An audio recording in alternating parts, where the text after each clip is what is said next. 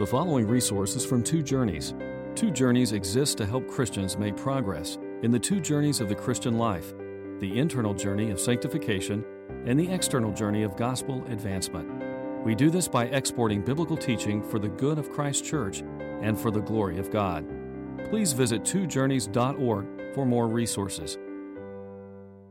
Lord, thank you for Sundays. Thank you for the way that you have set apart the Lord's Day week after week for us to gather and assemble a Christian people and worship and praise you, and especially look back to the joy of the resurrection of Jesus Christ, which we really do every week. We thank you that next week we get to focus on it in particular. I pray that you would just get our hearts ready for that celebration. Lord, I pray for this class now that you would give us grace to understand the lessons of sanctification unfolded so powerfully for us in Romans 6 through 8, and that we would put into practice the things that we learn. In Jesus' name, amen. All right, so uh, as we continue to go through uh, in this class on sanctification and uh, more specifically negative sanctification, mortification, uh, my, my central lesson or, or uh, exhortation to you is that Romans 6 through 8 contains everything you need for life and godliness in the area of sanctification. This is, this is the textbook on sanctification. Doesn't, doesn't matter whatever John Owen or other people wrote that's helpful. We're going to get to that next week, a little bit today. But, uh, and, and those things are helpful, just like any good sermon or good Bible study is helpful. But the text stands. And so Romans 6, 7, and 8 gives us all of the principles we need for life as justified sinners. Uh, having come to faith in Christ, we're justified, we're forgiven. Um, how then shall we live? And uh, in this church, we have given a dual answer to that question. We, we glorify God by making progress in two journeys the internal journey of holiness, sanctification, the external journey of gospel advance through evangelism and um, missions. So those things are intertwined, but we're focusing in this class on the internal journey of holiness. So just by way of review, we're going to uh, kind of zero in on the, at the very end of Romans 6. But Romans 6 begins by saying, What then shall we go on sinning so that grace may increase? We thank God that where sin abounds, grace abounds all the more. That where sin increases, grace increases all the more. Um, we're grateful for that, but we don't want to test God's patience. We're not trying to give a lesson, an object lesson, and how much sin God can cover every day. No, not at all. That's not how we want to live. So may it never be. Part of sanctification is to grow within us a heart revulsion for wickedness and evil and sin similar to God's, which will be consummated in heaven when we completely conform to Christ in our opinion about wickedness or sin or evil. We will feel and think about it the way He does. Sanctification is a, a process whereby internally, in terms of our mind, in terms of our heart, we grow to hate sin the way God does, and then we live that out by putting sin to death and by being increasingly holy. That's sanctification. All right, so we must not continue in sin that grace may abound, Romans 6, 1 and 2. We must realize the essential teaching, a, a, mystical or spiritual union between us and Christ. That we have become one with Christ through faith. We were buried with him through baptism into, into death, and we were raised with him by the power of the Spirit into a new life. And we are to walk in newness of life. And that all comes from our union with Christ. And it's something that we tend to overlook. But just like the vine and the branches teaching, apart from Jesus, we cannot be holy.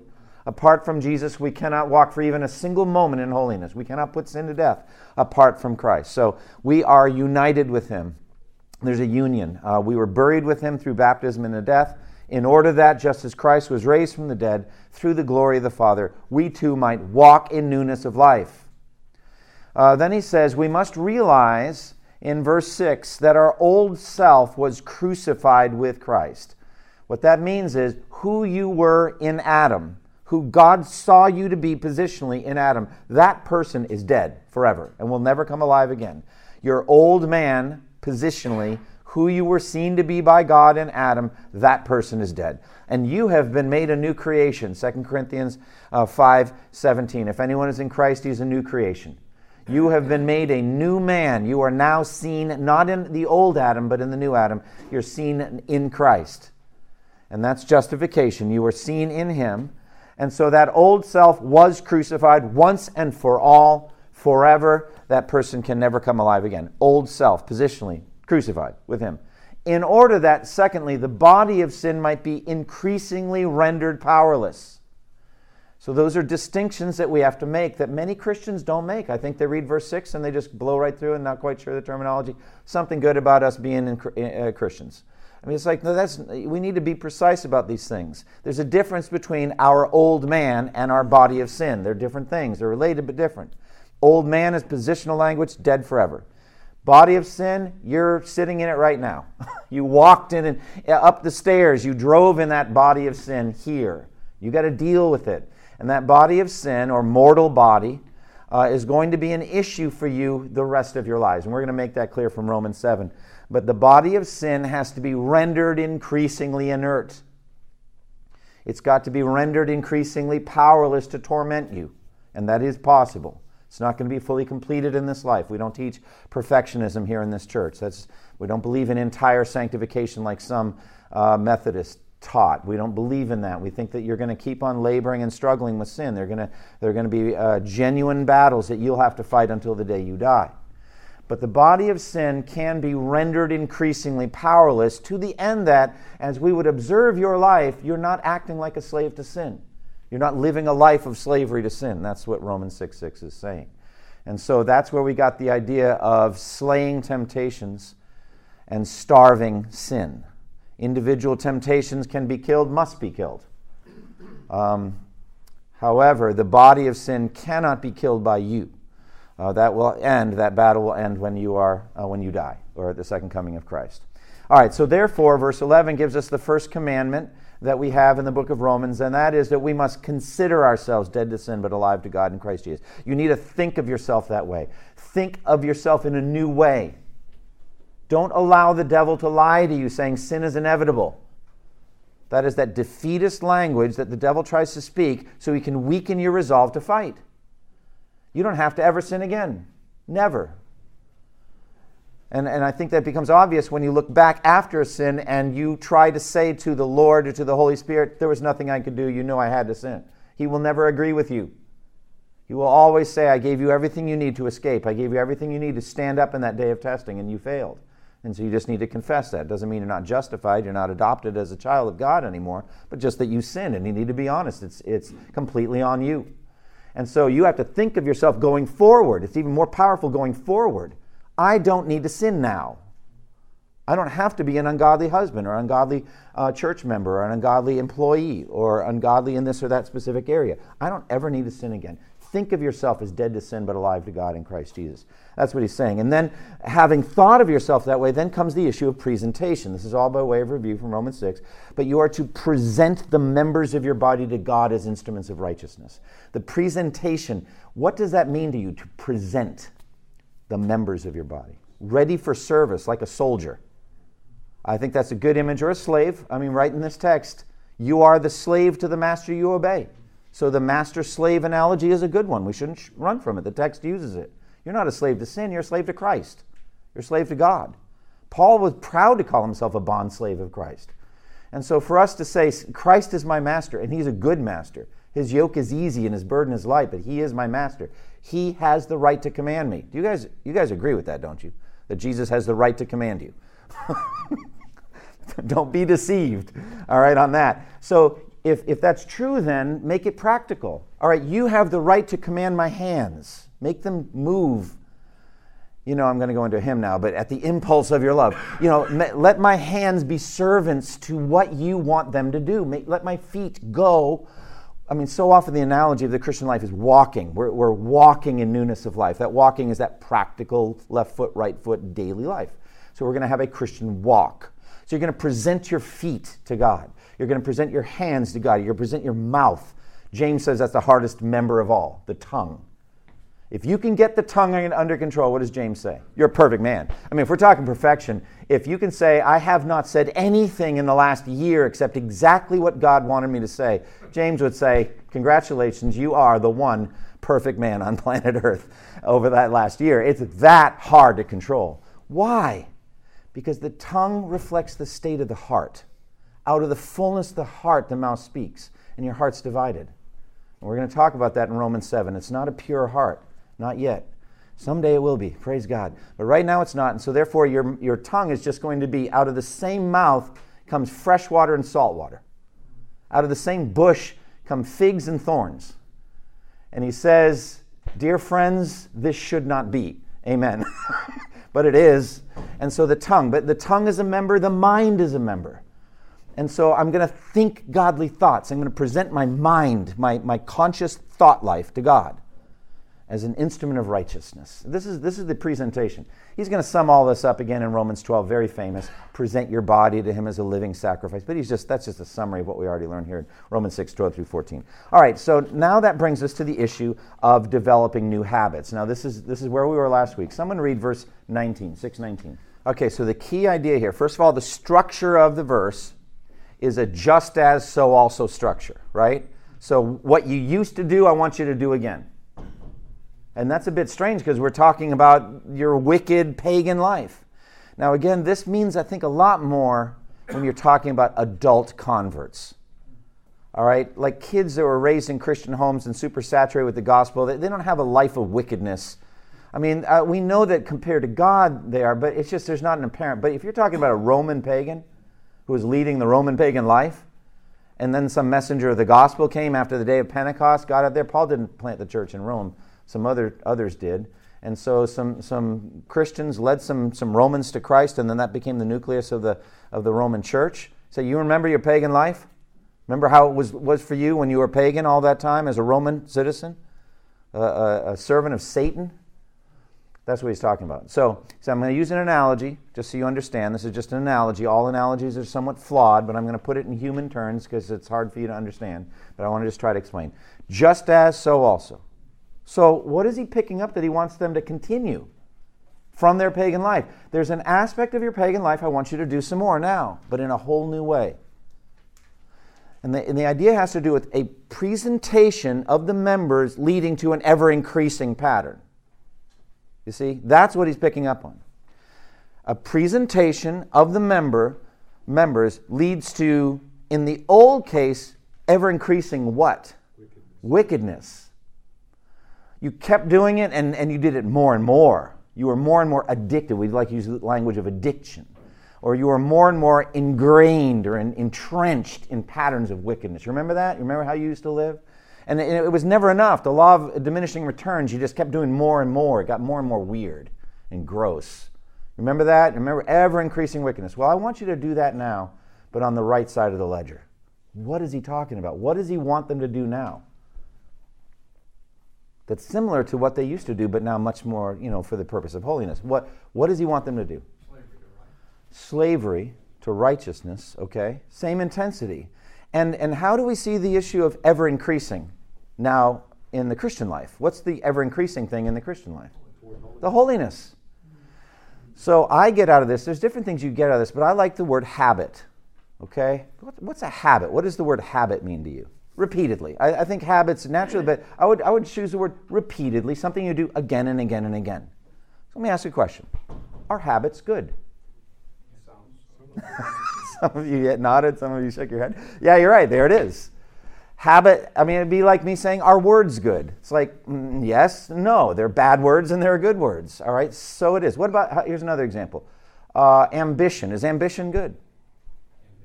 Can be, could be bad. Depends what we're tied to. If you're tied to becoming the richest man on earth, that's a bad ambition. The Bible says anyone who desires to be rich pierces himself, and, and the love of money is the root of all kinds of evil. So that's a bad ambition. Um, but how about an ambition to take the gospel where Christ was not named so you wouldn't be building on someone else's foundation, to go into unreached people groups? That's a good ambition. So I, I can't answer the question. I don't know whether ambition is good or bad. You've got to tell me what it's tied to. And so it is with habits. I don't know if they're good or bad. They're good habits, bad habits. We know that very well. People get addicted to cigarettes, they get addicted to food, they get addicted to all kinds of things that are, that are, that are just evil and they corrupt them. So they're bad habits. But there are good habits too. So look at the verse again. I put this in human terms because you're weak in your natural selves, just as you used to offer the parts of your body in slavery to impurity and to ever increasing wickedness. In that same way, now, we're going to flip it over and do it entirely on the other side of the ledger. We're going to offer the members of your body in slavery to righteousness. You could have put God in there or Jesus or the Spirit.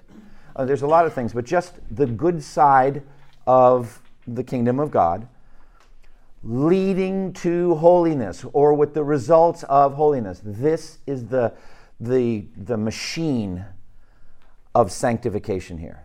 It's developing godly habits and getting them more and more ingrained. Like what? What kind of godly habits do we have in mind that lead to holiness? So, a habit of prayer. Is prayer a habit? Well, it should be. So, you have a certain pattern and a certain time, and you do it again and again and again. And you can expand it, but there's a, a habitual aspect to prayer. I would add Bible intake as a habit. So, you're just reading the Bible, you have certain patterns you're following. Um, scripture memorization, going to church on Sundays fellowship, Christian. There's certain rhythms to your life, and then go beyond that as well. And again, I want to say positive and negative. There are good habits that tend towards sanctification, and then there's the neg- negative habits that also tend towards sanctification in a good way. And mortification is one of those, where we get in the habit of putting sin to death. That's, that's negative, but it's still ultimately eh, heading, eh, heading toward holiness. We're, we're going to as soon as you, you know that something's causing you trouble, you're going to kill that thing. You're going to cut off the right hand, gouge out the right eye. You just are, are fierce about holiness. You're determined to be holy. That's a good habit to be in. So, anyway, 619. It's just a very, very important verse on sanctification. Any questions about it before we go into Romans 7? All right, let's go ahead. Let's move on now into Romans 7. Now, Romans, Romans 6 gave the basic principles, everything, all the basic positive principles you need for sanctification in Romans 6. Romans 7 tells you, yes, but what? Romans 6 gives you, you're not, you're not a slave to sin. This is what you ought to do, whatever. What is Romans 7 going to stop you and say to you? I mean, you guys, you guys have read Romans 7 before, haven't you? All right, what, what, what's this chapter going to be about? Indwelling sin. So you got to go in with your eyes clear to know what it's going to be like between now and the day you die. And what is it going to be like until between now and the day you die? Is it going to get increasingly easy? It's going to be a battle. Until when? Till the day you die. uh, you're going to have to fight for this. Do not expect an easy journey to heaven. It is hard for the righteous to be saved. It is hard for the righteous to be saved. Peter said that. Paul also said, through much tribulation and trial, we must enter the kingdom of God. You cannot go easily into the kingdom. And the reason is the world, the flesh, and the devil. That's why. So we've got this combination of enemies this chapter predominantly focuses on what's generally known as the flesh, what the NIV uh, translates the sinful nature. I like to keep it flesh because you know I just want people to wrestle with what it means every verse, try to understand the, the term and, and get the sense of it. But, but what he's going to say in Romans 7 is you are going to have to fight for holiness. Do not expect it to be easy. It's going to be hard. You're going to be facing for the first time who you really are, who you really were in Adam and the residuals of that through your bad habits. Uh, you know, and, and you're going to still, the body, I, I tell you, Romans 6.19 is true negatively for us as well. You're still fighting bad habits. You, every time you sin and then do that same sin again, that's a bad habit. If you've done that even as a Christian, a lot, like a habit of, let's say, arguing with your wife pridefully, about certain things, arguing about money, arguing about different things. That's a bad habit. If you've done that a lot over the years, then it's an entrenched bad habit. It didn't matter that you didn't do it before you were Christian, because you were, probably many of you were Christians before you met your wife or got married. So this is something that's happened entirely during the time you've been a new creation in Christ. You've developed new bad habits. It happens. But you've got to fight them. And so Romans 7 tells you why it's so hard, why this fight is so fierce. So let's try to understand the chapter. So he begins in verses 1 through 6 with an analogy from marriage. Can someone read this text for us? Uh, 7, 1 through 6. Okay, so he's using an analogy to talk about a decisive change, a break that's happened from your old life now to your new life. And he's using the analogy of a marriage covenant. And so, a husband and wife, when they take those vows as they stand before God, they are married till death do us part. There, there's a, uh, a permanent um, relationship between the husband and wife, a binding together until death ends that covenant. Paul is using that language to talk about a severing of the Christian in terms of his relationship with the law, the old covenant, specifically in its condemning power. In other words, the law was after you. The law was like a federal marshal hunting you down. and for you to get that guy's cell phone number and call and say, Could you just give me a break and go do someone else? What do you think he's going to say? You see, remember the, the movie Fugitive, whatever, is it Tommy Lee Jones? He's coming after, uh, I forget the other actor's name, Harrison Ford, and he's going to come after till he gets. Well, the law is even more determined to hunt you down and kill you. All right, why? Because it's, it's God's law. And uh, so we have to understand the word law is complex. The whole Paul and the law thing in Romans 7 is not easy, but I really look at it this way that the law was committed to you and not for good, it was committed to kill you. You had violated God's moral principles. And so you were under that law until you died. Because that, you know, the wages of sin is death, and so the, the, the law has a death penalty. But God interposed Jesus between you and the law, and he took your death penalty for you. And so in Christ, you did die. Thanks be to God. And that broke that old relationship with the law. Now, I believe in a new relationship with the law, and we'll talk about that in Romans 8 in just a moment. We, we have a new, delightful, wonderful relationship with the law in a different way. But that's not exactly what Paul's going into right now. He's talking about being under the law. And that means under the law is penalty. Under the law is a uh, condemner that will not break off from you until you are dead. And so you had to die. And so once in the movie, I guess Tommy Lee Jones finds out that Harrison Ford is dead, he's done. All right, he's going to go do something else. There's no need to pursue him. He's a dead man. There's nothing else to do. He'll go on to the next case. So that's the analogy he's using. You now, however, have come to life. It's a complex image, but you've now come to life and you're in a covenant relationship with a new, a new commitment, a new person, really. The law was embodied, but now you basically have a new husband. You have a new marriage, and that's with Christ. And the fruit that you bear in that new marriage is fruit for righteousness and holiness. And that's a covenant commitment relationship between you and Christ. That's the image in verses 1 through 6. Any questions? This is a complex section, and I don't want to spend a lot of time on it, but I want to give it its due honor as, as inspired scripture. But I want to get into the rest of Romans 7. Any questions about the image here? All right, let's move on then. Let's talk about verses 7 through 12. Someone read verses 7 through 12 here. Okay, so if you get the analogy from verse 1 through 6, it seems like the old husband in the image was abusive, right? A bad husband from which it was well that you were severed by death. Now you got a much better husband, and thanks be to God, you're in a better relationship now. Paul does not want you to think that. He actually wants you to think properly about the law. Is there anything wrong with the law? Is there something wrong with the law? No. The law, he says in verse 12, is holy and righteous and good. Well, then what's the problem? You are. You're the problem, and me. We are the problem. There's nothing wrong with the law. The law is not sin. The law is not sinister. It's not evil or wicked. Now, why is he really why is it really important for him to make this point to us? That we need to understand that the law is a, a wonderful good thing. Okay, so that would be half, maybe not half, but a good chunk of the answer is that we fully own how wicked we are. And if we minimize that, whatever, we won't allow that negative part of the work of the law to be full, fully operative in our lives. If we're going to do what Dave said, which we tend to do, minimize, rationalize, etc., then the law will not have had its full way with us. We need to realize there, there's this shiny, uh, perfect, beautiful thing that became somehow an instrument of our death. And if it's pure and perfect and holy and good, how corrupt must we be that something so beautiful was the instrument of our death? That's the argument he's making here. So let's really try to expand just how corrupt we really are. And I think the law wants to show that to us. Like, I mean, look at Jesus' summary of the law. The first and greatest commandment is what? Love God with every fiber of your being. Do you think that that's holy and righteous and good? You better believe that's holy and righteous and good. The fact that you can't do it, the fact that actually when you were unconverted you didn't love God but hated Him, do you not see how corrupt you are? How evil you are? And the second commandment is like it. What's wrong with loving your neighbor as yourself? Nothing, but I couldn't do it. I hated my neighbor. I was filled with seething resentments and bitterness and irritability and covetousness and all kinds of wickedness. How wicked must I be?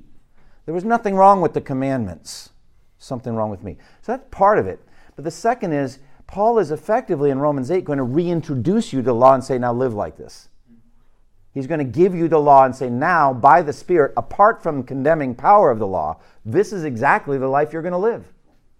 Especially Christ's summary of the law. For the rest of your lives, you're going to love God and you're going to love your neighbor. Rest of your life. That is exactly the law you're, you're going to live. Now, I'm not talking about the ceremonial law, circumcision, all that. It's another complexity. It's not an easy issue here. But I am talking about what's generally known as the moral law, of which Jesus' summary is the best summary there is. Love the Lord your God with all your heart, love your neighbors yourself. That's the moral law. That's going to be with you to the rest of your life. It's going, to be, it's going to be with you in heaven. Only in heaven, it won't be law. You don't need to be commanded to love God, love neighbor in heaven. You just will. it's similar to, like, I, have likened it to uh, prohibitions uh, the TSA I found is very against hijacking, among other things. And, and I just, I, I just want to tell them how much I am not tempted to hijack a plane. I want them to just know that about me. And if they would just know that there's just no part of me that has any desire to hijack a plane, they just let me walk through. I don't need to take my shoes off or my belt or any of that stuff. They just let me walk through. And you all too. But we understand they can't do this because they don't really know who we are. 1 John 3 says the reason the world doesn't know us is it didn't know Jesus. So they didn't know Jesus, they don't know us. Fine, we got to take off our shoes and we got to go through the. Eh, fine. But in heaven, I will not need to be commanded to love God, and I will not need to be commanded or else to love my neighbor. I just will. We'll be just so far beyond the need for the command. We can kind of live like that now, and we're going to see that you know, the more we, I understand that there's still a need because we got indwelling sin. We still need commandments, but that's where we're heading. So he wants us to realize there's nothing wrong with the law. The law is holy and righteous and good. But instead, Paul gives us an autobiographical story. You know, I was alive apart from the law. There was a time I was alive. But then once I understood, as a, I would imagine, a little Jewish boy in the synagogue, and I was learning the Ten Commandments, and I came across that commandment, you shall not covet. And I asked some questions of my teachers saying, What is coveting? Well, it's when you see the good things that other people has in their lives and, and you feel negative thoughts about them and you, and you desire, well, what kind of good things? And he starts asking questions about coveting and all that. And what ends up happening through that process? He's, he learns to covet. he learns what coveting is by coveting. And it's like, I didn't even know what it was. But then when the commandment came, sin came from with, within me. And it's a great mystery how it was in him as a little boy. But it has to do with that union we had with Adam. There is a propensity inside us to disobey the law. But we need a specific command for that propensity to work on. And when that commandment comes, sin rises up and meets it and joins with it to condemn us. So that would argue somewhat for the so called age of accountability and all that. If you don't understand there is an invisible being, God, who created the universe, and then who has given us moral precepts by which we need to live, we can't sin. Not like Adam did. So that's the age of innocence with infants and all that. They don't understand a God who gives a moral command. But once children, somewhere in there they do, they get that there's an invisible being called God who made everything right? And he wants you to do certain things and wants you not to do other things. You guys are parents. What have you noticed? Well, I remember when I was preaching through this, I was using an illustration of a big package coming uh, with your kids' names on it. Uh, or, or you would say, do not open this package, and this means you, and then my kids' names, and just leave it there on the table. I mean, that, and what's going to happen? I'm not saying they would have opened the package, but yeah, go ahead, Matthew. I thought you had your hand up. Yeah, you're going to shake it, maybe nibble at it a bit. I didn't think that was literally opening. If I just slid open and, you know, that's, but that's, that's what the law does combined with our corrupt nature in Adam. And so we got from Adam the death penalty, but we also got mysteriously from Adam a propensity, propensity a tendency to disobey. And so we ratify our Adamic nature as soon as the commandment comes and we understand it, we're going to violate it. And so we become actual sinners just like Adam did. I believe no one goes to hell because of just the first sin. Uh, many theologians agree with me. I don't believe in infant damnation. I believe we go to hell for the second category of sins where the moral law is violated. We violate our conscience and we know we've done wrong, and etc. That's people all over the world. I don't want to get into all that, but those are my thoughts. So for me, instead, at the end in verse 12, he's saying the commandment is holy and righteous and good just like the psalmist does in Psalm 119 for 176 verses. Or Psalm 19, could someone read Psalm 19, 7 and 8 for us? Look at the adjectives that David uses to describe the law. Do you see it? Perfect, right? Trustworthy, right, uh, radiant. That's the law, according to uh, spirit filled David as he's writing the psalm. And you would have to think, some people think that, that Psalm 1, 119, which is just an expanded meditation on the beauty and the glory of the law, the law, the law is a lamp to our feet and a light to our path and all that. Really, it's good to see that as Christ's attitude toward the moral law. He who actually did fulfill it, he who actually did live under the moral law every day of his life. It's, oh, how I love your law. I delight in its precepts. I yearn to live it out. I meditate on it day and night. That's Jesus. So Jesus lived out the way we all should have felt about the law. It's a beautiful thing. All right, so let's keep going now. Um, sin is insanity, all right? So you just summarize I don't understand myself. I don't get me. I don't know why I do what I do. Can someone read this section for us, 13 through 20? All right, this is a very, very powerful section and absolutely vital for us to understand this. Vital, all right? Uh, one of the big theological debates about this section of Romans is is Paul speaking as a converted person or is he kind of transporting himself back in his pre Christ days and talking about the process by which he came to the realization he needed a Savior? And it's a weighty thing with weighty theologians on both sides, and I, I don't think that you can make a, a final pronouncement, but I think there's some pretty strong indications right within the text that Paul's talking as a Christian. And I think for me, for me, the clearest is the language of no longer. It's no longer I who do it. Doesn't the word no longer imply a decisive change in something? It was this way, now it's this way. No longer. It's no longer I who sin, but it's sin living in me. So that language, and he says it twice in here, I think. Uh, maybe verse, uh, do I have it listed for you guys? Did I list it? Yeah, I did. 17 and 20. Yeah, they're later in, in. All right, so as it is no longer I myself who do it, but it's sin living in me. And then verse 20. Now, if I do what I do not want to do, it is no longer I who do it, but sin living in me. So that, I, I, I think that's, to me, that cinches the argument. I just don't know how he would use that language as a still unconverted Jew waiting to come to, come to Christ. So, if it's true that this is the great leader the Apostle Paul talking like this, why is that both encouraging and discouraging? what, what great sins was Paul committing? Well, it's funny too, like with child conversions, you, you, see like a, a three year old, you know, I was sinking deep in sin, far from this. Like at age three, I'm just trying to understand. But of course, the easy, easy answer is compared to the holiness of God, we're all corrupt to some degree. But how would you say this is both encouraging and discouraging if this really is the mighty Apostle Paul talking like this. Yeah, so it's an encouraging because let's start with just, just the autobiographical comment. This is me. When I read this, it's like I know exactly what this is talking about. I really do. Because I have so many holy aspirations that come to nothing. I have so many sin habits that I thought would have been gone out of my life a long time ago, and they seem to be just as strong now as they were 10 years ago. And uh, that's a, this easily the most grievous thing in my life. There's nothing even close. Nothing else has the power to make me so miserable and sad and depressed as my own sin. And so when I read this, it's like when you find somebody who really knows how you feel, it's very encouraging. So it's actually, we'll start with encouraging. It's, it's encouraging to find out that you can feel these feelings and still be a justified sinner on his way definitely to heaven. That's very comforting. Why would I say it's discouraging too? Yeah, it's, it's like, boy, sin must be really powerful. Friends, it is. And if you look at what God, in the end, providentially, in redemptive history, has to do to solve the sin problem, it's really pretty staggering. I'm going to be talking about that for a second time this morning in, in my sermon of, of Heavenly Memories and say we're going to look, look back, and, and I'm going to speak much more positively about God's grace working through men and women throughout 20 plus centuries of church history putting that glorious New Jerusalem together. We're going to find out how he did it. And we're going to celebrate how he did it. And we're going to see his triumphant sovereign power and grace magnificently displayed there. That's basically, in, in a nutshell, the sermon. So you don't need to go to worship now, although your spouses will wonder where you are if you go home. I'll wonder too, because you want I want you to hear the details.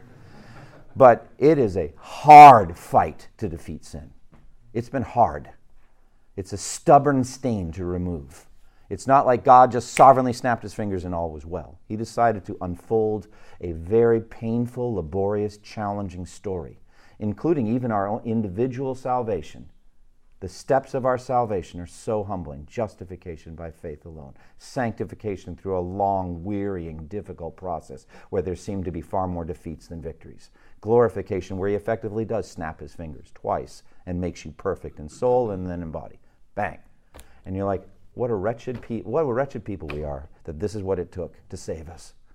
That in the end, the only thing that finally could save us is God's direct activity on us by his sovereign power. But he wanted us to know that and learn it. and so we went through all this. So encouraging and, and discouraging alike. All right, so let's let's walk through it. Let me just ask you a question. Why do you think it's so vital for Christians to understand the struggle, struggle with indwelling sin as Paul describes it here in this passage? Why is this vital for us to understand? Yeah, I mean, I think about like I read histories like of World War One, where everybody thought they're going to be home by Christmas, and it's like you don't have any idea what you're about to go into. I mean, every nation, Germany, France, England, what they were about to go and what it would do to them. Vastly underestimating that. Jay, go ahead. Well, First John in particular, because of its simple language, is can be very discouraging.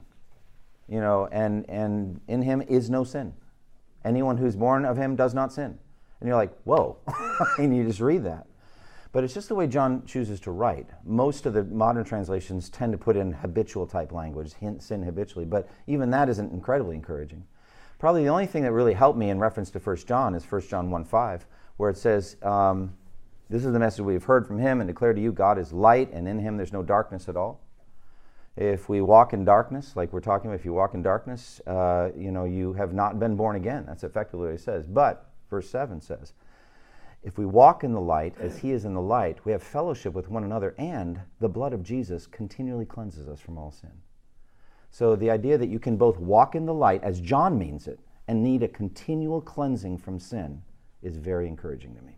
And he goes right from that. If we say we have not sinned, we lie. But if we confess our sins, so he's just giving us that ongoing you know, and then he says, Dear friends, I write this so you will not sin. But if anyone does sin, we have an advocate with the Father. So, yeah, it's not teaching perfectionism, but I appreciate that. So, we want to keep that in mind. I think it's a valid question for a person who's deeply entrenched in habitual sin to ask, Have I really been born again? I think definitely we would say that. So, let's go on. With this deeply divided nature, uh, we Christians, we can say, as one Puritan writer put it, we never wholeheartedly do anything. There's not a single thing you do in your life wholeheartedly. So what do I mean by that? You don't are you saying, Pastor, that I don't pray wholeheartedly? Well, do you? Do you pray 100% with every fiber of your being? Or is there some part of you that wishes you would stop praying? See what I'm saying? Then you flip it around. You don't totally sin with every fiber of your being. Is there not anything within you telling you, stop it? This is wicked? Of course. If you're genuinely a Christian, the Holy Spirit's screaming out against your sin while you do it. You, you don't do anything wholeheartedly. And so we are, to some degree, from the heavenly perspective, lovable monstrosities. He loves us as adopted sons and daughters, but we are monstrous because we're so divided and weird. Unbelievers sin wholeheartedly with no hesitation, all right? The redeemed in heaven and the angels, they do righteously wholeheartedly with no reservation, and we're in between. So we just need to know this. We need to know this. We need to know that we're going to have this, this battle uh, for the rest of our lives. There is an insanity to sin. Somebody read verse 15. Right. I don't understand me. I don't understand what I do. And the thing that I hate, I do.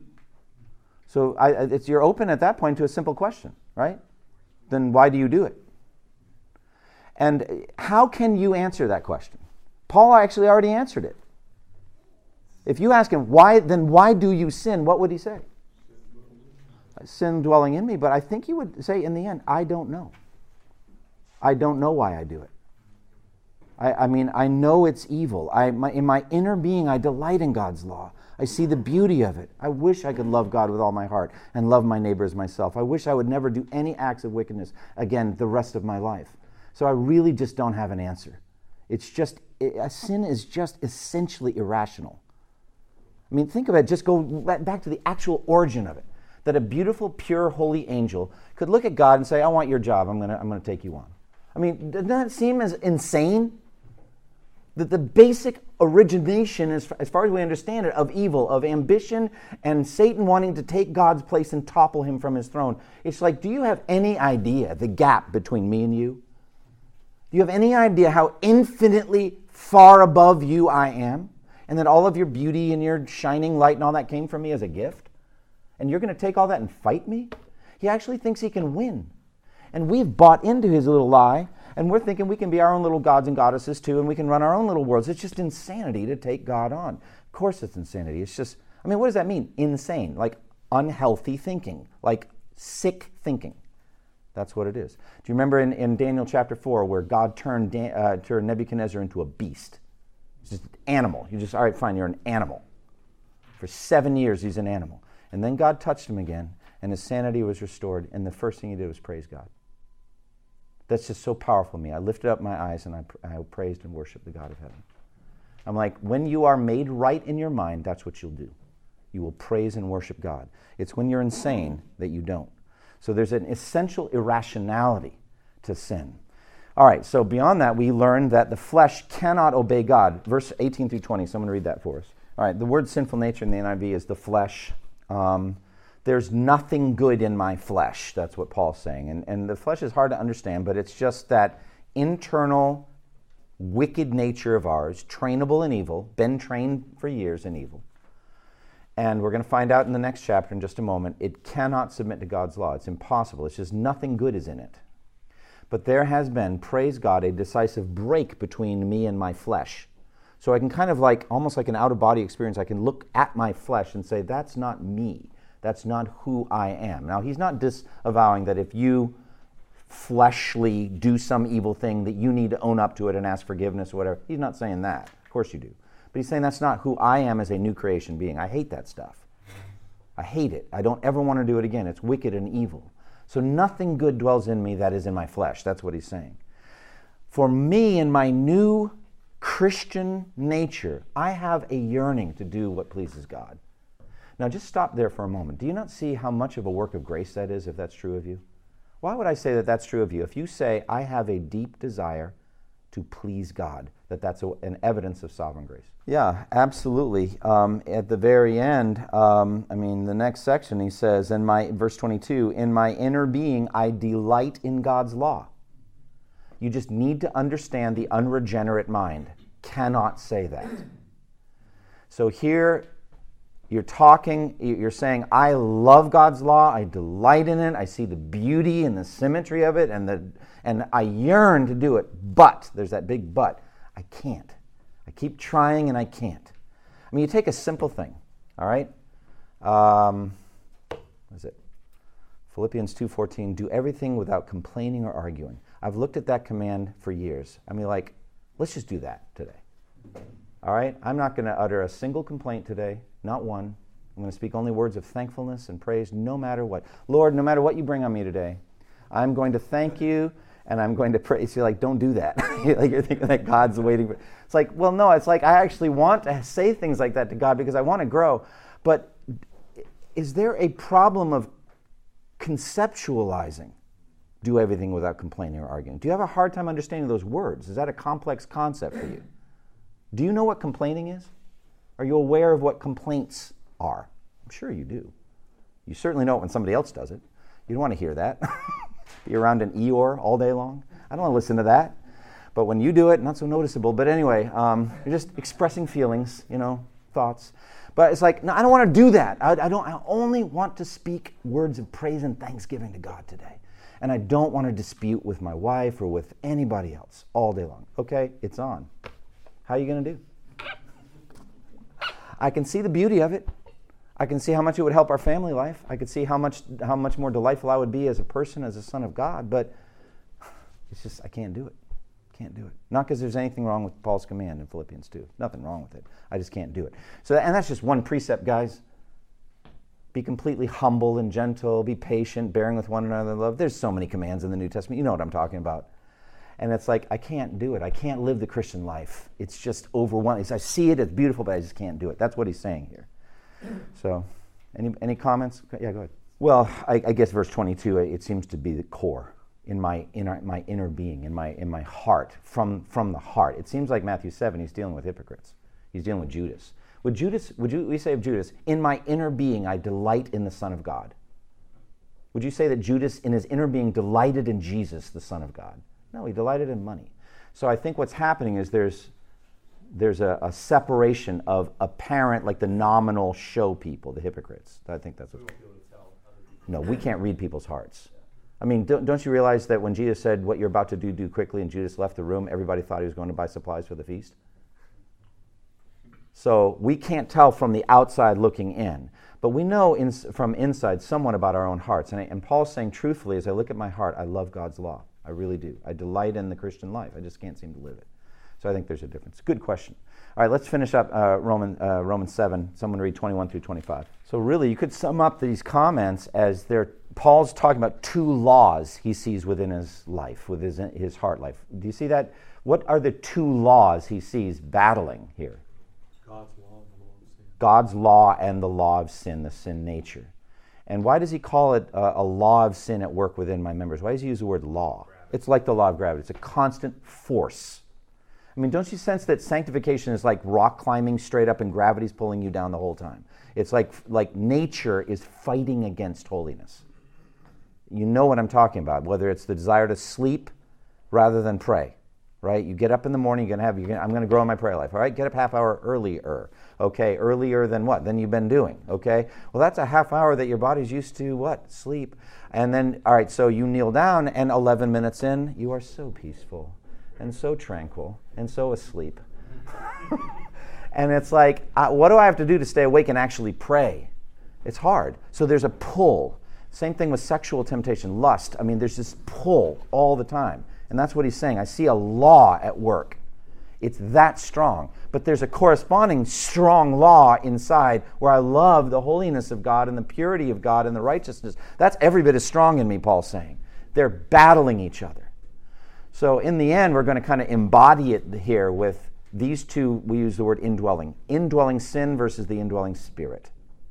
And that, in, in Galatians 5, it's straight out. The spirit battles against the flesh, the flesh against the spirit. They're battling each other. So that's, that's Romans 8. I'm going to use these last four minutes, guys, because I want to get to John Owen stuff um, next week. So let's, let's keep going into Romans, Romans 8. I'm going to read this Romans 8, 1 through 4. All right, so fundamentally, I just want to say the thing the Scottish preacher said. He said to his people, he's preaching through Romans, ex- expositional sermons through Romans. He said, I'm never going to let you out of Romans 7 while I'm your pastor. What does he mean by that? I'm never letting you, congregation, out of Romans 7 while I'm your pastor. I'm not saying he's just like he would never get to Romans 8 in his sermon series. I don't think that's what he meant, but, and I know that's not what you're saying. But what is he saying about that? Yeah, this is going to be an issue the rest of your Christian lives. We're not, I, I think simply we would say, I'm not going to teach you perfectionism. That much I'm going to tell you. And, and I think when I get to the idea of killing or slaughtering temptations, slaying temptations, starving sin, I want you to understand the second half. You can't kill any specific sin habit. You just can't kill it. All you can do is weaken it. So that's the lessons of Romans 7. It's going to be an issue the rest of your life. The only way you're going to be practically living holy in that area is vigilance. Awareness, this is an issue. You're not a triumphalist type Christian saying, I know that I've, I've reached the point where I had 26 sin patterns in my life that were really, I was struggling with 10 years ago. Now only four of them give me trouble. It's like, whoa, wait a minute.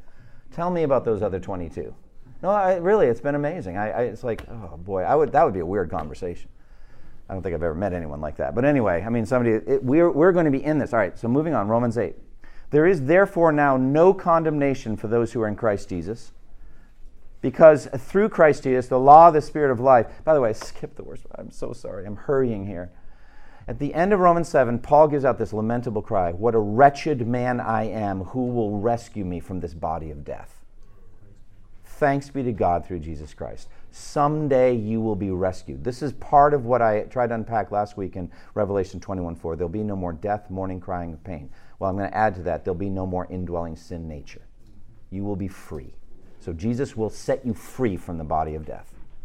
How beautiful is that? But in the meantime, Paul then reverts in the last verse saying, Yet I got these two laws. So that's how it goes. All right, there is therefore now no condemnation for those who are in Christ Jesus, because through Christ Jesus, the law of the Spirit of life set me free from the law of sin and death.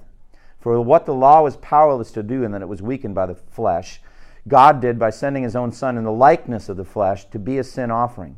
And so he condemns sin in the flesh in order that the righteous requirements of the law might be fully met in us who do not live according to the flesh, but according to the Spirit. All right, so Romans 8 1, one of the most famous verses in Romans. Praise be to God. This whole thing's not going to condemn your soul to hell. This battle with sin that we have as genuine Christians will not sink you to hell. Praise God. There's no condemnation. But it's for a specifically targeted people that there's no condemnation for. Who is it that it's true that there's no condemnation for? Those who are in Christ Jesus, and he spends the next number of verses describing who they are. What does it mean to be in Christ Jesus? Because it's those that have been set free from the law of sin and death by the indwelling Spirit. So it's the work now we have introduced to us the power of the indwelling Spirit. The Spirit comes in and He enables us by the power, by His power within us, based on the finished work of Christ on the cross, the fact that Jesus died on the cross and rose again, based on that, He enables you to walk in newness of life, or, that's in Romans 6, in order that the righteous requirements of the law might be fully met in us, who do not walk according to the flesh, but according to the Spirit. So that's that whole new way of life. Jay was mentioning this a moment ago. There is a new lifestyle. If that lifestyle is not there, we're not justified. But it's the Spirit filled lifestyle. And so we'll pick up with this next time at Romans 8. And then the last three weeks, next week and two weeks beyond, we're going to be really clinging to John Owen's mortification and learning some of his lessons. But I wanted to base it primarily on Romans 6 through 8 that we've been doing. Okay? Ben Zweigel, would you mind closing us, brother, in prayer? Thank you for listening to this resource from twojourneys.org. Feel free to use and share this content to spread the knowledge of God and build His kingdom. Only we ask that you do so for non commercial purposes and in accordance with the copyright policy found at twojourneys.org. Two Journeys exists to help Christians make progress in the two journeys of the Christian life the internal journey of sanctification, and the external journey of gospel advancement.